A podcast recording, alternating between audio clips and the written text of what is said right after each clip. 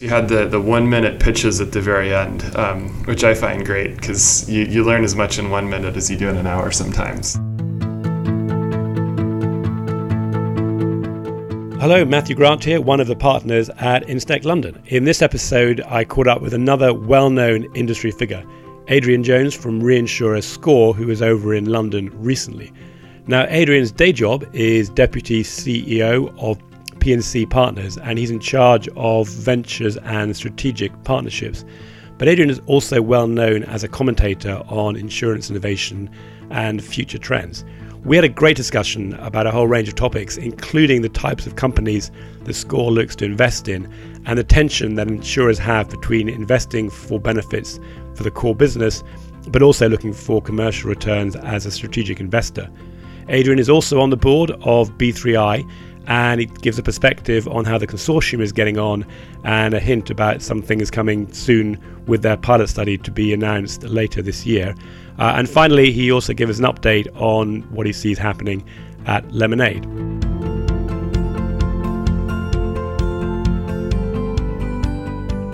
Adrian, it's great to see you again. Uh, we're here in, in London, you're based in Paris. What brings you over to uh, the UK this time? Uh, the fact that you had one day of sun this year, so I wanted to enjoy it.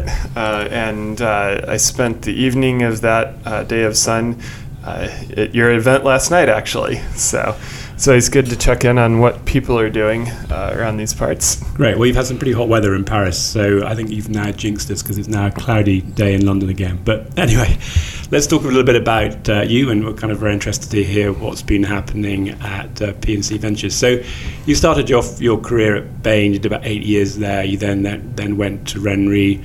Um, and then on to uh, SCOR. Now, most people uh, don't start their careers planning to go into insurance unless they've got family members doing it. So, what was it that took you from Bain into RenRe?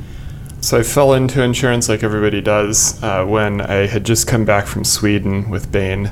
And I went into the staffing manager, and they said, uh, You need to get on a train, go to Princeton, New Jersey, and ask for a gentleman at this particular address. Uh, and if you know Princeton, you know what insurance company I would have been at. Uh, and so I did. That was my first consulting project in insurance. Um, from there, uh, I did a couple of other consulting projects, and uh, eventually in 2010 decided it was time to go somewhere else. Uh, New York was a pretty miserable place uh, in the immediate post financial crisis world, and so I decided to go to Bermuda uh, and join RenRe as head of strategy there. Uh, six years there, uh, and I decided that uh, I had enough of a tropical island, so it was time for some foie gras and wine, and ended up in Paris. Excellent. So, I mean, we haven't really got time to talk about RenRe and the Bermudan reinsurers now, but I mean, you, you've written yourself a lot about what's happening in the insurtech space and the disruptors, and to a certain extent, you know, those Bermudan companies, including RenRe, were in a way some of the earliest disruptors in the uh, insurance space, you know, raising billions of dollars of capacity very quickly and you know, taking, over, taking over the market from what was an established market in the US and, and Lloyd's.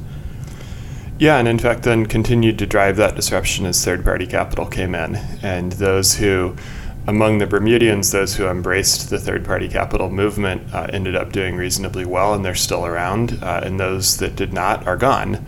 Uh, and in fact, if you look back to the immediate class of 06, uh, something like 10 of the 16 major reinsurers at the time uh, have disappeared or have been acquired or are otherwise no longer independent companies. So, reinsurance is a great example of a disruption that actually has happened, uh, and you see the results. Only a few of the strongest companies survive. Yeah, and I think you've written an article about that on LinkedIn as well. So, if anybody wants to discover a bit more about uh, what Adrian's view is on that, then yeah, you can check it out. So, then you went to SCOR in, in 2016, and a year later you set up P- P&C Ventures. Uh, was that something the company asked you to do, or did you just see an opportunity and take on your own initiative to set it up? So that was the early days of insurtech. The word had only been coined a year previously, uh, and I saw a number of companies which were doing a lot of really interesting things. And I said, we need to have a way of actually engaging with these companies. Uh, and so I said, I've seen how a ventures playbook works. It can work very well. Um, here's how we would do it, uh, and put together the proposal to make it happen. Uh, and uh, we did our first deal in 2017. And how easy or difficult was it to convince the uh, the management to, to set up? Because that's quite a big commitment to set up a separate investment fund for a reinsurer. It, is and it isn't. Um, the key is to do it in a, a slow, controlled manner. So we did not go out and set up a giant unit and hire 100 people into it and um, you know try to take over the world. We did it in a very slow, controlled way where we said, let's actually get in and just do a deal and see how it works and see if we have something here. And once we did that and we discovered actually we have a service and some capital which is very beneficial to startups and we have a particular way of doing it which can work for us and for them, uh, then it just made sense to keep doing it more and more.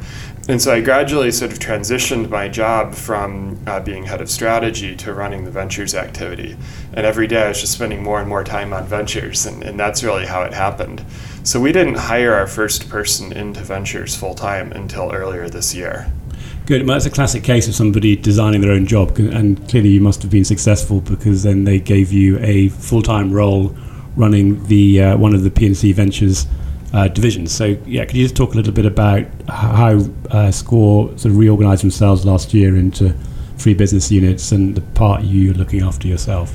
Yeah, so we separated our insurance and our reinsurance businesses. They had previously been somewhat mixed. Um, so we now have uh, reinsurance, which is about 75% of our premium, and specialty insurance, which includes our Lloyd Syndicate, our MGA business, and our business solutions business, um, which is about 25% altogether of, of our 7 billion euros premium for the division then you have a whole number of things which operate cross functionally, and they're not functions, they're actual business units. So, um, a retrocession business, third party capital, uh, P&C ventures, underwriting management, alternative solutions, product development. Uh, all these sort of things were put under a group called P&C Partners, which is run by Sylvie Van Viet, uh, who's been with the company for a very long time. Um, and so, yeah, we, we, we are part of that because what we do and, and what's challenging about this job is the fact that we do operate across uh, the various businesses. Um, so that's what's challenging, but it's also why there's an opportunity because uh, I believe that the magic happens when you combine knowledge and skills from multiple domains. That's when you can do really interesting, innovative things. Great. And then in, in terms of the objectives of the, the fund, you've written a, a very helpful LinkedIn article on this as well uh, called Building Insurance Futures SCOR P&C Ventures Approach. Uh, but it'd be helpful just to get a high, at a high level perspective, you know, what, where, where is the sort of focus for you between a fund that you're actually looking to see returns from your investments in a pure financial uh, way versus organizations that you see are going to be critical to, or, or certainly very valuable to the growth of SCOR, both in what you're doing today, but also into some of the emerging risks you'd like to underwrite. Yeah, so that's the classic tension between strategic value and, and financial value. Uh, let me tell you about how we think about that. First of all, we are doing this ventures activity because we believe that we are building the insurers of the future. By so doing, we will also build the reinsurer of the future the insurers of the future that we're building can operate in a couple of different ways. Um, one is we can simply back MGAs and carriers with uh, strategic capacity as well as investment dollars or pounds or euros. Um, secondly, uh, we are looking for technologies which can help make SCOR a better underwriter. So we exist in the world of aggregated risk. Um, there are some very unique challenges to that world. We're looking for solutions to those. And thirdly, we're looking for solutions for our existing clients and how we turn them into the insurers of the future. Uh, and so we're able to invest across all three of those theses. It's really the first one that we've been focused on so far, um, but this year we are broadening our focus towards the second and the third. Um, and we found that with that third, that first thesis, which is providing both the investment dollars as well as the capital to uh, startup MGAs and carriers, we can align our interests both internally as well as with our client um, through balancing the two sides of that equation. So the challenge for a young company is always growth versus profitability. That's also the challenge for old companies as well. Um, but we've seen uh, you know very different approaches in the startup world towards uh, that equation. If we are only a reinsurer, we only have the downside. Um, the maximum that we can benefit is the premium that we take in. Uh, if we are only an investor, we only have the upside. The maximum we can lose is the money that we put in. And if you combine those two risk distributions, you actually end up with a much better distribution. And it allows us to have a much better conversation with our client around their own challenge of growth versus profitability. And when, when you do that, that takes some of the tension off of strategic return versus financial return because we can actually take it on both sides or one or the other. Um, the strategic return is the uh, reinsurance that we're generating, uh, and the financial return is obvious. Um, we should be able to do both if we do it really well. And so, having the relationship across the investment as well as the risk capacity means that we have every incentive to make that company as successful as possible on both sides of the equation. And, and it somewhat eliminates the tension which might otherwise exist. Yeah, so it sounds like you, you've, you found a way to solve that problem that you know, many insurance companies have, and I think this is one of the reasons so many find it difficult to innovate, which is people tend to be judged largely on short-term returns. Underwriters are uh, judged on or, or, paid on their short-term underwriting profit. You've got a more longer a mix of, presumably some short-term but more longer-term objectives in there. I guess it's sort of early days yet, but it, early indications on. Uh, how things are looking in terms of the companies you've you've partnered with or invested in. Uh, we're very pleased with the performance of all the companies that we've invested in and partnered with, uh, which is uh, seven or eight, depending on how you count right now. Um, but it is very early days, uh, and we have to be patient. It takes three or four years before you see real results. Uh, anybody can go out and write a bunch of premium tomorrow uh, and then discover that it's actually bad premium. Um, so we want to be very patient with the companies that we're dealing with. Uh, my view is this is a little bit like a long tail line of business. It's it's more like casualty than it is property. Uh, in, in, in, but what I mean by that is it does take time before you see the real results. Um, and frankly, we don't know. Um, but we're, we're very pleased with how things are going so far. Good. And you're you tend to keep it pretty close to your chest about who it is you're investing with. You certainly don't announce it on your own website, and uh, yeah, certainly the, the, research I've done, I couldn't easily find out who you're investing with. Obviously, that's intentional. You know, what is the reason for not to be willing to dis- disclose who you're already involved with? We don't necessarily feel the need to, to be honest. Um, we try to trade on our credibility and the, the offer that we bring, which I described a few minutes ago.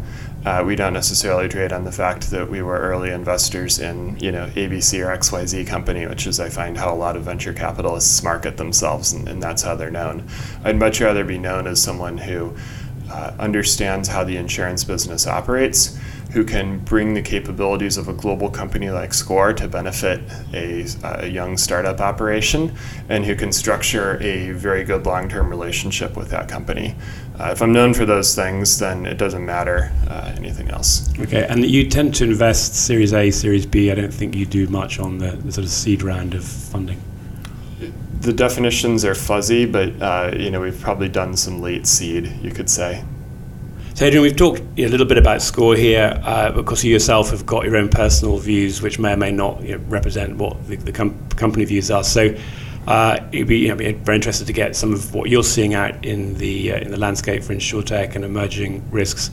Um, so, as you look out there the last few years, are there any companies, you know, and recognizing this is not anything to do with companies you may or may not have invested in, but companies that you've, you've seen that you feel have been successful and are, are good role models for anybody else wanting to understand what success looks like in, in the insurtech world?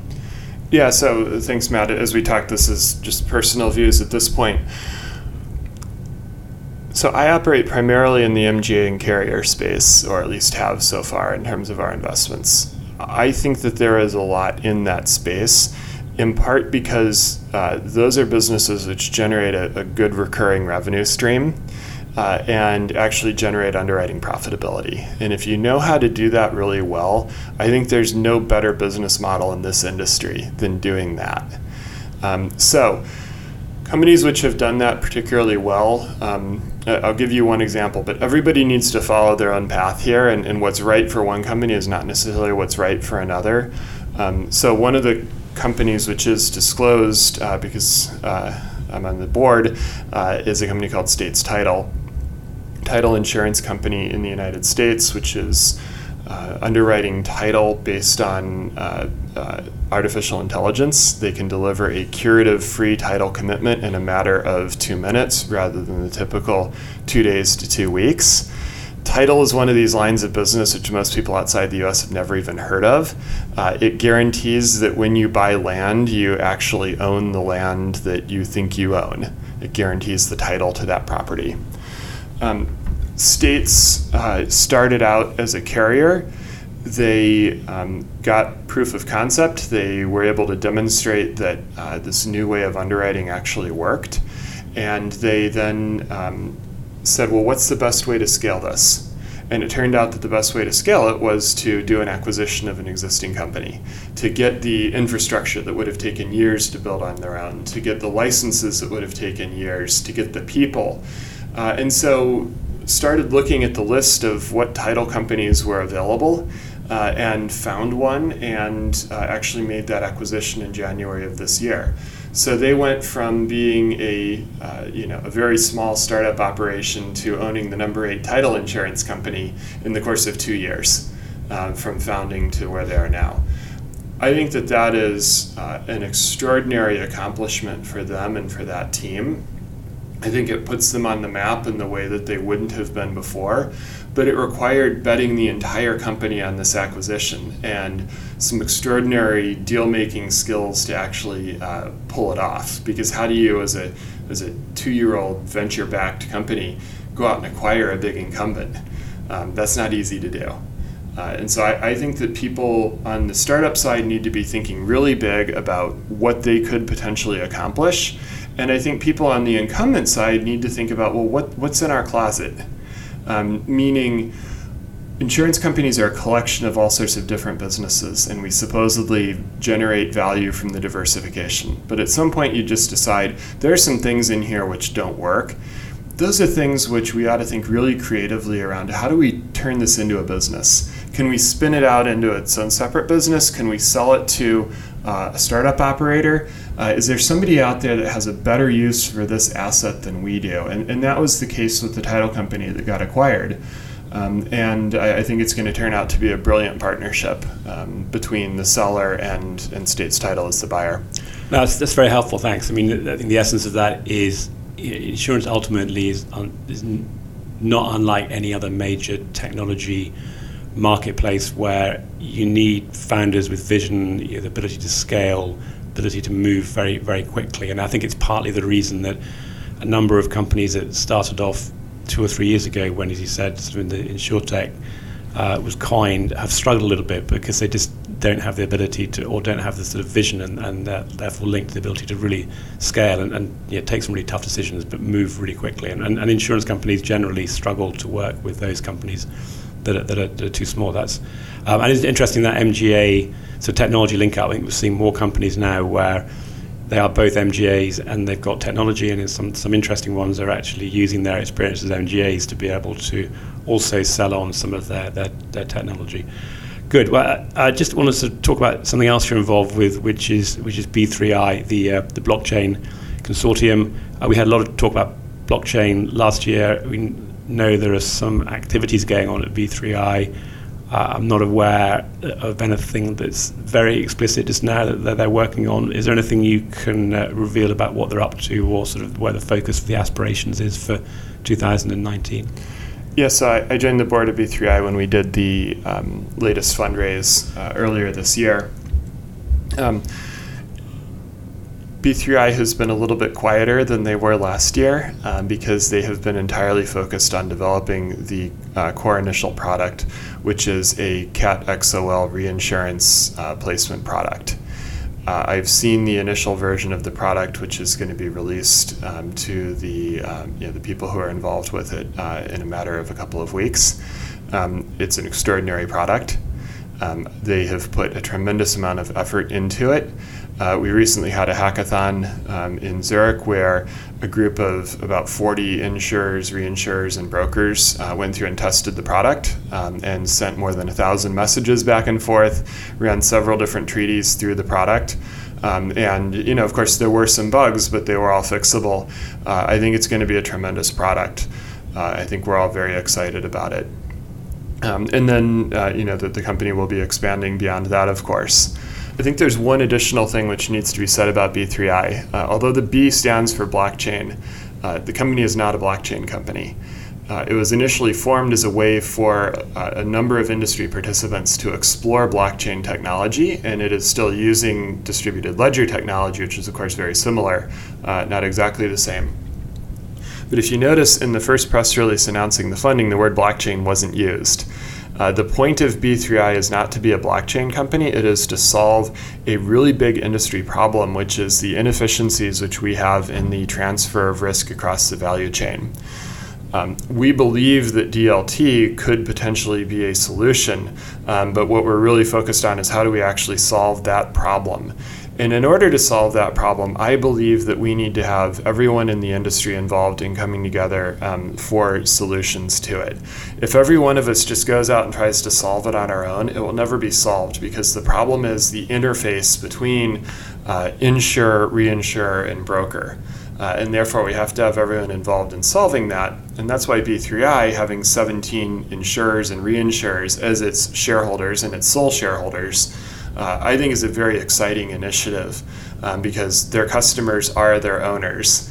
Um, we're all here. We're waiting for this product to come out, and like I said, I, I, think it will be tremendous when it does. No, in this space of sort of platforms for reinsurance and efficient exchange of information between insurers and reinsurers, and, and obviously working with the, the reinsurance brokers, seems to be getting a lot more uh, attention this year, and, and yeah, there's probably a dozen companies out there working in a space. Yeah, ultimately, yeah, it's probably not going to be one single organisation that, that owns that space, but I think it's intriguing to see how that plays out over over time. And uh, no, so great to hear that that's actually now going to uh, going to go to a, a, pilot study, and I guess people will be able to get more visibility into that later on this year. Uh, can I just comment on that? Yeah, I mean, I think the product, um, which should be ready for live testing at one one, uh, sorry, not live testing, but actually live, uh, you know, product going through it at one one twenty. Uh, I think the product will be great you're right that there are a whole number of initiatives which are out there, uh, initiatives, companies, uh, whatever. And the key is going to be that we design what we're doing in such a way that we can all work together. So, all of the DLT initiatives in the industry are running on R3 Corda right now. Um, so, there will at least be a common transaction engine underneath. Um, then we need to make sure that there's a common data definition layer above that, and then people can build, you know, where they wish to build, provided that it's all interoperable. And I think ultimately there will be several solutions which will all need to come together and speak in a common language uh, in order to solve the problem. So, so it's part of the way of solving that that you're creating another ecosystem. So B3I might you know, create the kind of main sort of platform, but you'll enable people coming in who might have uh, different ideas or just different options about how they do the user interface or, spe- or specialize in certain businesses and providing they, they're built on R3 Corda and they, they kind of use the same standards as what you're coming up with, then you're kind of open to people building separate products, albeit you don't want to be going off and doing it in a different language in a different continent in a different island and the two can't talk to each other. Yeah the key is that they're interoperable they're built on similar technology and uh, ideally we don't have you know multiple parties trying to solve the exact same part of a very big problem.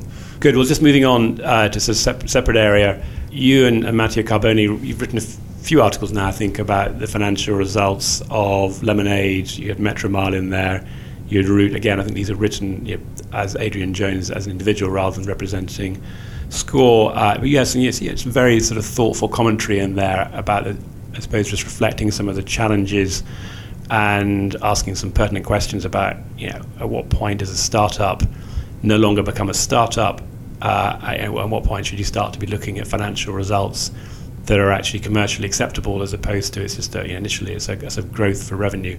Um, how, how, do you think these companies are you know, doing now? It's, it's, about a year ago, I think, since you uh, since you wrote these articles. But are you seeing continuation of a theme, or, or anything else you want to comment on about you know, what you've seen since then? Yeah, so we, we didn't publish for the first quarter of this year, but we did publish uh, on Matteo's page an annual uh, review last year. I, I think that if I comment again, just as my own personal opinions, Uh, I was very impressed by the uh, post that Lemonade put out, uh, where they actually went into detail on their financial numbers for the first time uh, and said where they felt like they were doing well and where they weren't, and why they felt like they were going to do better. This isn't to say that I agreed with everything that was in that post, um, but I felt like it was a much um, greater level of maturity than we've seen from most startups in terms of addressing the numbers because the numbers are publicly available, and, and I think that people who study this industry should understand them uh, and be aware of them. Um, so I, I, was I was very impressed with that. I think it will become harder and harder as you go along to take out each incremental point on the loss ratio. So, you know, we're not there yet. There's still a lot of hard work to do. Uh, and it gets harder as you go along, not easier. Um, but that said, I, I, think that they have shown a um, you know a nice improvement from where they initially started out, uh, and I think that's really to be commended with, with more work to do. Um, Good. So can we can we look forward to the uh, the next round of uh, reviews from you and Matteo at some point in the near future? You know, a lot of people are looking at these numbers right now, and, and Matteo and I just need to decide how we would um, do it in a manner which is differentiated and insightful now. Good. Well, I know a lot of people comment on the last one, so I'm sure you've got a very receptive audience out there just uh, waiting for your for your next opinion. Um, so, just actually on that topic of, of articles, uh, we're talking now you bumped into each other at, at, a few conferences. You came along to our Instech London event last night. I mean, how, how, do you sort of how do you balance all that time of being out there publicly, putting some thought leadership out there, and then just doing the day job? Well, your event was great because it's short and sweet. Uh, there are what seven, eight people uh, that spoke over the course of an hour, probably.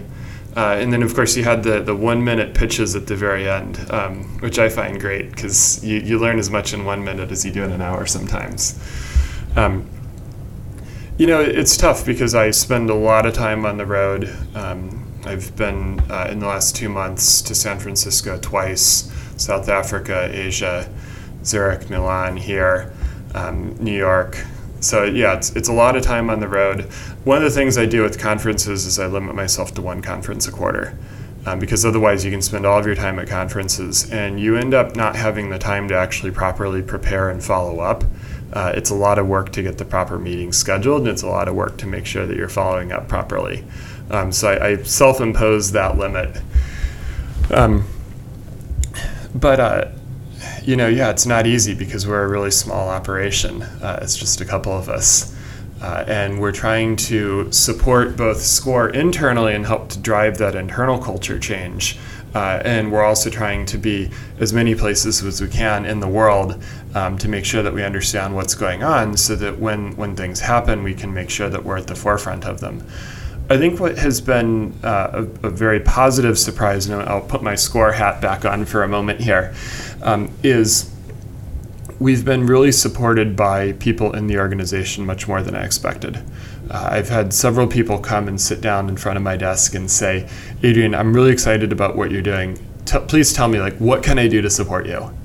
Um, and I, have had several of those conversations, and I've had other people who who never have said that, but they've just started sending things our way. Uh, and so actually, we source a lot of our deals just because people are out there in the market and they're known. And when they find these sort of things, they then uh, send them on to us, and, and we work with them to try to execute.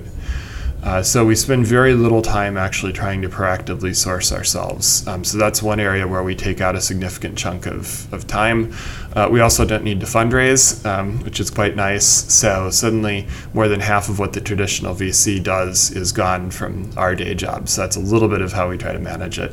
Well, I mean, I've known SCOR for, uh, for many years and always very much enjoyed working with people there. And of course, you also have the benefit now with uh, Jean Paul Conoscente in his role of CEO for SCOR as somebody who you know, comes at this from a, uh, a modelling background, and John Paul and I knew each other 20 years ago in, uh, in, in catastrophe modelling. So I mean, I, I, think just with that, also that French heritage, that I've always felt was a very strong analytical background, but balanced with an ability to develop relationships and, and sort of you know, trade off between the pure analysis with the, the, intuition that is increasingly important as you get you get through your career and, and, know what's going on. So, no, it's good to, good to hear that's coming from the inside as well. Uh, so, just you know, talking about the team, do you want do you want to talk a little bit about um, the, the, colleagues you're working with here and New York and in, in Paris? Yeah, so the team is basically uh, myself as team leader. We have uh, a fellow here who's known to probably many listeners of your podcast uh, named Will Thorne, um, who handles all of our EMEA ex French speaking markets uh, business for P&C Ventures. Uh, Pierre Favanek, whose title is Head of Strategy and Business Development, um, he's my successor in that role. He handles all of our French speaking markets.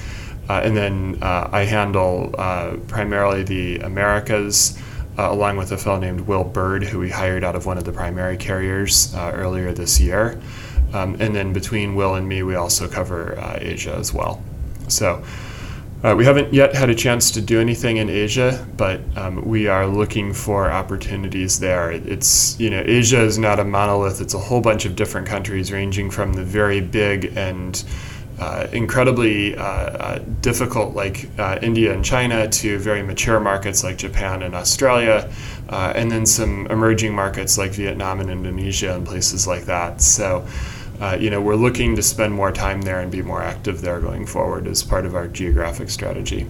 Well, I mean, very impressive the coverage you get from you know, such a small team, albeit you've you, have you have got the the SCOR team in the background to you know, help you as well. But yeah, still, you've done a lot with a very small group.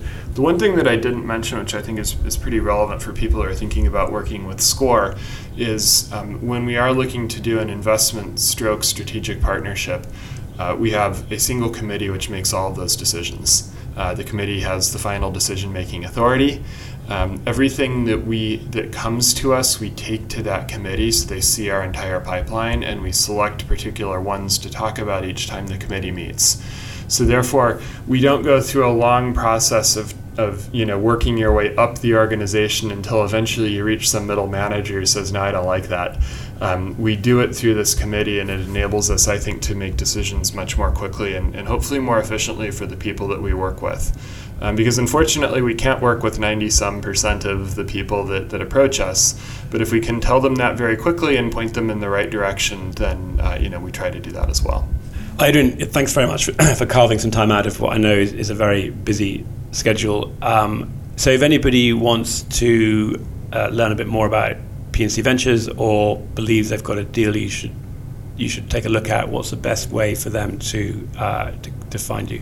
Yeah, thanks, Matt, and I appreciate the opportunity to speak with you today as well. Uh, you know, I've followed what you've done uh, in this space for a while, and I appreciate the uh, thoughtful commentary that you put out as well. Uh, in terms of working with P&C Ventures, the easiest way is simply to ping us a message on LinkedIn. Uh, we also have a P&C Ventures webpage on scor.com, which has an email address, pcventures at scor.com. Um, yeah, just ping us that, uh, send us the materials we pride ourselves on being able to, if it's not something that we're able to work with, we pride ourselves on being able to, um, you know, very quickly say that it's not. Uh, and if it is, then working efficiently in a centralized and local manner towards getting some sort of resolution. But yeah, it was, it's been fascinating talking to you. You've given some hints of things to come and, and, look out for in the near future. So, yeah, perhaps we can get together again in a year's time, and, and yeah, lots of interesting things will have happened then. We can we can pick up up on. But thank you again, and uh, the rest of your trip in London is a success, and the sun is shining for you back in Paris when you get back. Thank you. Thank you, Matt.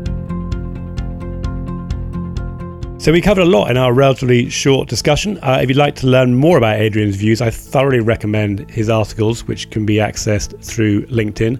We'll reference a couple of the ones we talked about in the episode notes. Uh, you may also want to take a look at our other podcast episode for more in depth interviews with other industry leaders, uh, as well as our lively discussions recorded live at the Steelyard for our InsTech London evening events. If you'd like to join our community or even just curious about what we're up to, take a look at www.instech.london. Maybe you too could be a feature guest at one of our events or on our podcasts.